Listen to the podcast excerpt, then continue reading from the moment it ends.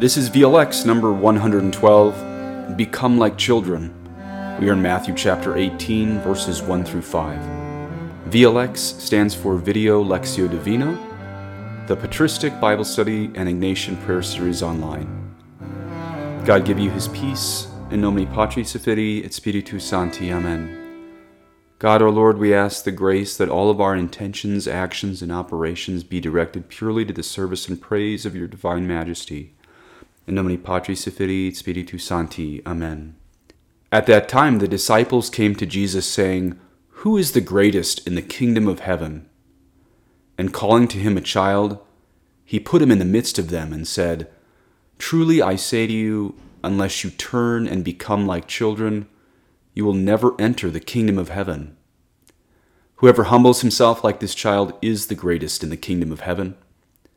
Whoever receives one such child in my name receives me. Thus are the words of the Holy Gospel.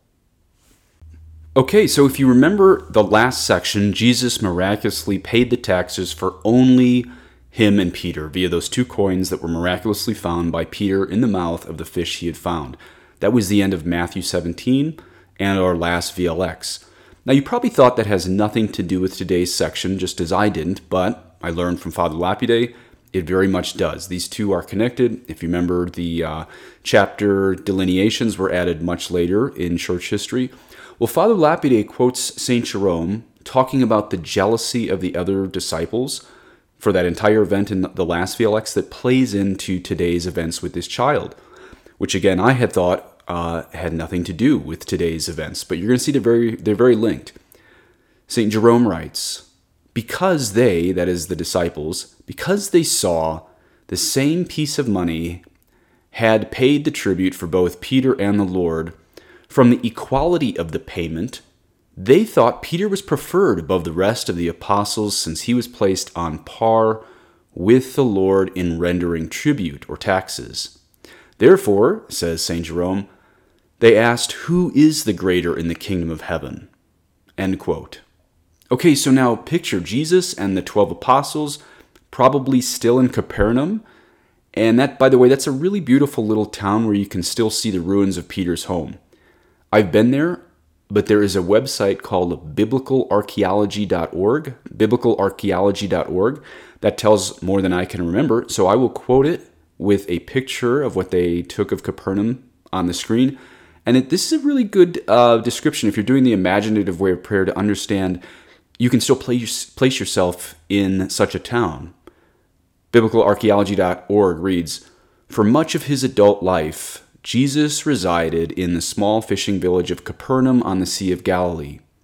It was here during the infancy of early Christianity that he began his ministry in the town synagogue, Mark chapter 1, verse 21, recruited his first disciples, Mark 1, 16-20, and became renowned for his power to heal the sick and the infirm, Mark chapter 3, 1 through 5. Early travelers to the site had long recognized the beautifully preserved remains of the ancient synagogue that many believe marked the site, if not the actual building of Jesus' earliest teaching, but an important detail of how Christianity began still remained. Where in the town had Jesus actually lived? Where was the house of Peter, which the Bible suggests was the house of Jesus in Capernaum, Matthew 8, 14-16? Italian excavators working in Capernaum may have actually uncovered the remnants of the humble house of Peter that Jesus called home while in Capernaum. This house of Peter was one of the first biblical archaeology discoveries reported in BAR more than 25 years ago, buried beneath the remains of an octagonal Byzantine martyrium church. Excavators found the ruins of a rather mundane dwelling dating to the 1st century BC. Although slightly larger than most, the house was simple, with coarse walls and a roof of earth and straw. Like most early Roman period houses, it consisted of a few small rooms clustered around two open courtyards. Despite later proving to be one of the most exciting biblical archaeology discoveries, the home appeared quite ordinary. According to the excavators, however, it is what happened to the house after the middle of the 1st century AD that marked it as an exceptional and most likely the house of Peter, the home of Jesus in Capernaum, end quote. Okay, so this is where that last event took place, where Peter found that fish and paid taxes for Jesus and himself. And then as we begin Matthew 18, we have no change of location mentioned, so we're probably still here. Probably still in Capernaum, that town on the Sea of Galilee, or Lake Tiberias, same thing. But we can assume these 12 apostles are outside on some crossroads in that little town, since Jesus is about to call a stranger to them.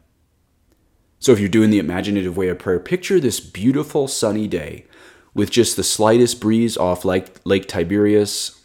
Maybe it's the afternoon and some men are going out to fish. Others are getting ready to fish. There's probably some families listening to Jesus in the peripheries, but the inner circle is the apostles.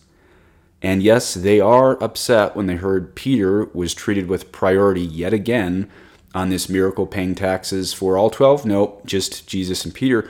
And so we start Matthew 18 that says, "At that time the disciples came to Jesus, saying, 'Who is the greatest in the kingdom of heaven?' And calling to him a child, he put him in the midst of them." Okay, now let me pause there for a minute. I want to look at the Greek of verse 2. Again, we are in Matthew chapter 18, verse 2. And what we have in the Greek there is proskalesamenos paidion. Proskalesamenos paidion. Now that first verb was actually a participle, and you heard the word call in there, and that's actually the root word of our English word call. The second word I just said there is paidion, or small boy. It's where we get words like pedantic and pediatric, paidion.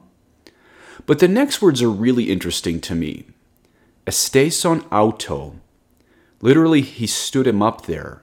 Now, that didn't mean the little boy was seated and then, Jesus propped him up like a little top or something. But he did have him stand. Where? Where did he have him stand? The next words is, and meso auton. N is the same in English, which is in. Meso is middle. And auton is the plural referring to the apostles. So, and meso is in the middle of. So it's very clear in the Greek that we always miss in the English, I think. It's very clear in the Greek that Jesus stood this boy right in the very middle or midst of all these apostles who were grumpy about who was the best.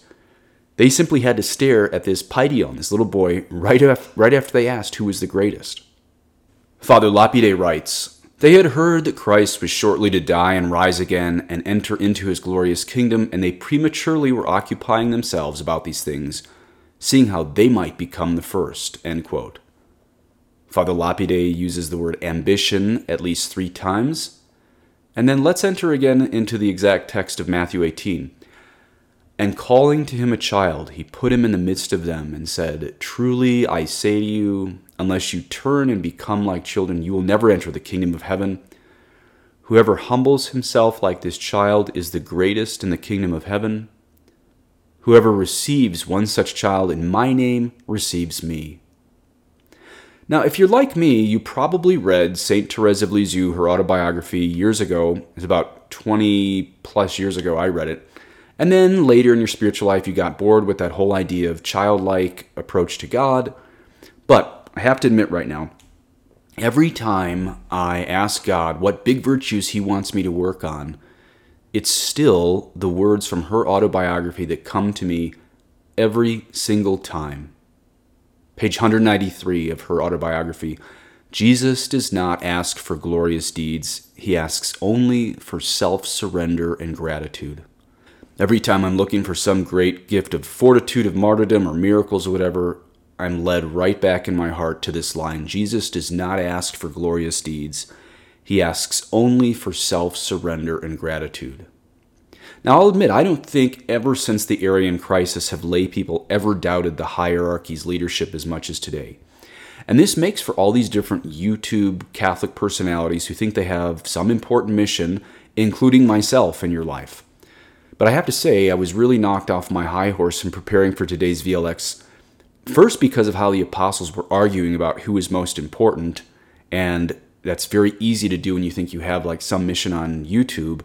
But then also these shocking events of really placing this child amidst these apostles who were looking to hear one of them probably was going to be the greatest.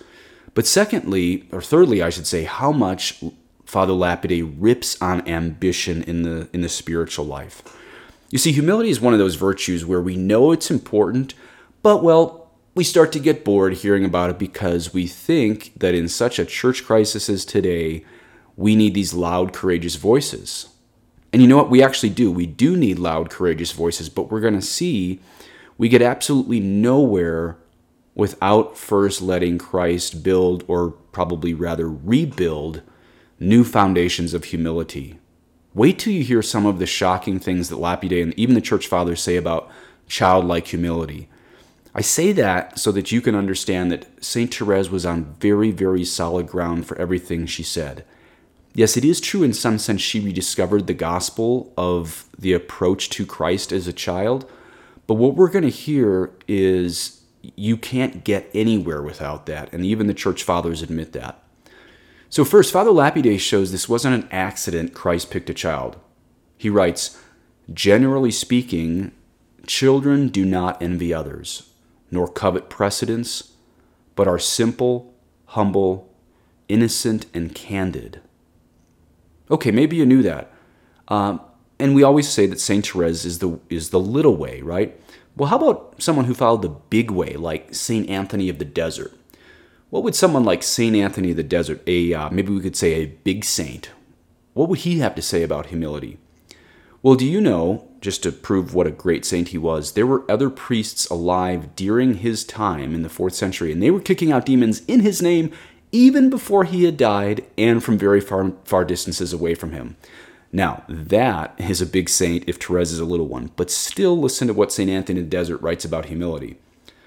Father Lapide says, "St. Anthony saw in spirit the whole world full of snares, and souls who desired to fly to heaven caught in them, and being thus trapped by the demons, thrust in hell.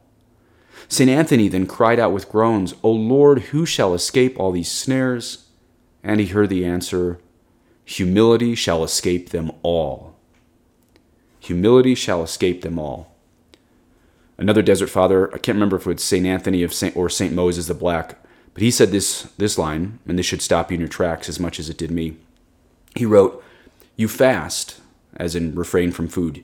"You fast, but Satan does not eat. You labor fervently, but Satan never sleeps.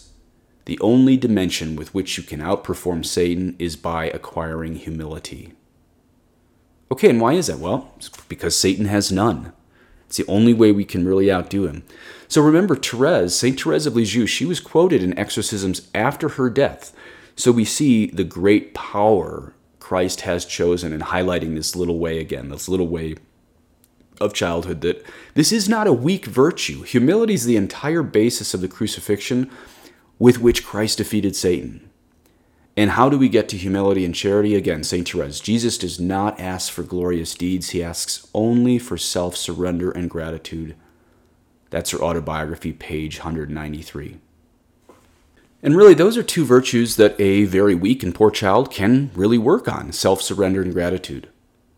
The apostles here were shocked because they knew Jesus wasn't playing around whenever he answered anything.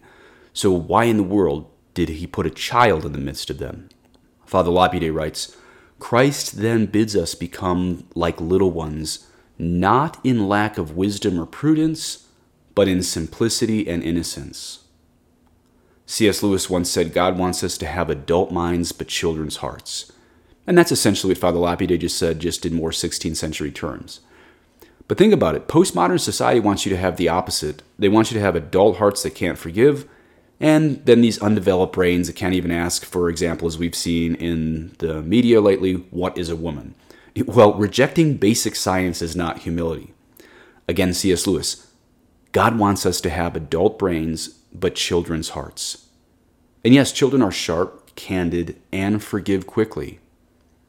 Did you ever think of how Christ fulfilled this in himself? St. Jerome wrote, "He fulfilled this by his example when he washed his disciples' feet, when he kissed his betrayer, when he conversed with the Samaritan woman, when he talked with Mary sitting at his feet about the kingdom of heaven, when rising from the dead, he appeared first to the women."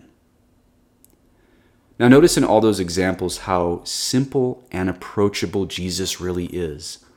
Really, anybody that wasn't playing him could have easily had him as his best friend. That's why I don't like movies that make him so otherworldly, kind of like Zeffirelli's Jesus of Nazareth.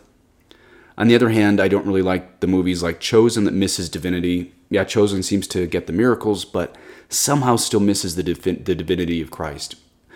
But see, when you really study the Gospels with the Church Fathers, you start to see this almost childlike personality of Jesus that St. Jerome just described, but without that childishness that's in the Chosen. Listen again to St. Jerome. He fulfilled this by his example when he washed his disciples' feet, when he kissed his betrayer, when he conversed with the Samaritan woman, when he talked with Mary sitting at his feet about the kingdom of heaven, when rising from the dead, he appeared first to the women. Father Lapide continues on page 190. It is as though Christ said, "So pleasing to me is humility, which is the foundation and the measure of spiritual perfection, that I delight even in little children, because they bear humility about with them in their stature. It is as though Christ said, So pleasing to me is humility, which is the foundation and the measure of spiritual perfection, that I delight even in little children, because they bear humility about with them in their stature, their age, their innocence, just as St. Francis of Assisi delighted in them, and also in lambs which represent Christ the Lamb of God. And I would have all my disciples become little children, and imitate little children, and so deserve to be received by all men. For men will think that in them they receive me, because they receive them for my sake. For of me, Isaiah prophesied in chapter 9, verse 6, For a child is born to us, and a son is given to us." So remember, humility is not just being sweet, but it's actually necessary to have a very sharp theological intellect too. St. John Climacus wrote, "The stag is the slayer of all venomous wild beasts, but humility is the murderess of all intellectual vices." So humility is actually required to be a sharp theological mind. St. Bernard of Clairvaux wrote, "If you cannot equal Mary's absolute purity, at least imitate her humility. The virtue of chastity is admirable, but humility is essential. A simple invitation calls to the first. He that can take, let him take it." And he's talking about celibacy specifically. Of course, everyone needs chastity according to their own state in life to achieve heaven. But St. Bernard continues, "For the second, we have an absolute command. Unless you become as little children, you shall not enter into the kingdom of heaven. Chastity," again, I think he means celibacy here, "therefore, will be rewarded. Humility will be demanded. We can be saved without virginity, but not without humility." Let me say that again. We can be saved without virginity, but not without humility. Even Mary's virginity, says St. Bernard, would not have been pleasing to God without humility. Mary certainly pleased God by her virginity, but she became his mother because of her humility. Thus are the words of St. Bernard of Clairvaux. So finally, who was that little boy in today's scene? Did you know that St. Francis de Sales says that little boy became St. Ignatius of Antioch, the great bishop and martyr of the early church? Did you ever think a big saint, a great saint like him, would also be seen as a saint of the little way? St. Francis de Sales writes, "The fact is this. Our Lord, seeing a little child one day, picked him up, kissed him, and showed him to the apostles, saying, I tell you solemnly, unless you become like this little child, you will never enter paradise." Many say that this child was St. Martial, who later became Bishop of Limoges, but the more common opinion is that it was St. Ignatius the Martyr. Oh, how blessed was this glorious St. Ignatius, since he was taken up into our Lord's arms and given as an example to the apostles. How precious and sweet was that kiss. What sacred, secret words our Lord said to this happy child as he kissed him. How blessed he was to allow himself to be carried and handled by the Savior, who rewarded him by engraving his own sacred name in the depths of his heart. That was from the Sermon on the Purification of Mary by St. Francis de Sales, Doctor of the Church. So let me just add quickly here and we'll finish up. That means that St. Ignatius of Loyal, or St. Ignatius of Antioch, he fulfilled this Theresian ideal of childlike trust even as this great bishop and martyr. You see, I don't think Christ would have ever chosen Ignatius of Antioch as that boy from all of time to be such an example of humility if he thought he would lose that great gift of humility. Christ would have known as God that only St. Ignatius of Antioch in that certain way would keep that childlike attitude his whole life, which in some sense, I guess we could say ironically, from our modern point of view, gave him the strength of martyrdom. So I propose we start to see this childlike way of humility as the only way to become a small saint or a great saint, a great martyr, because next to our Lord, there are only small saints. Please say an Our Father for me, that I may practice what I preach. Et benedictio Dei omnipotentis, Patris et Filii et Spiritus Sancti, descendet super vos et mani et semper. Amen.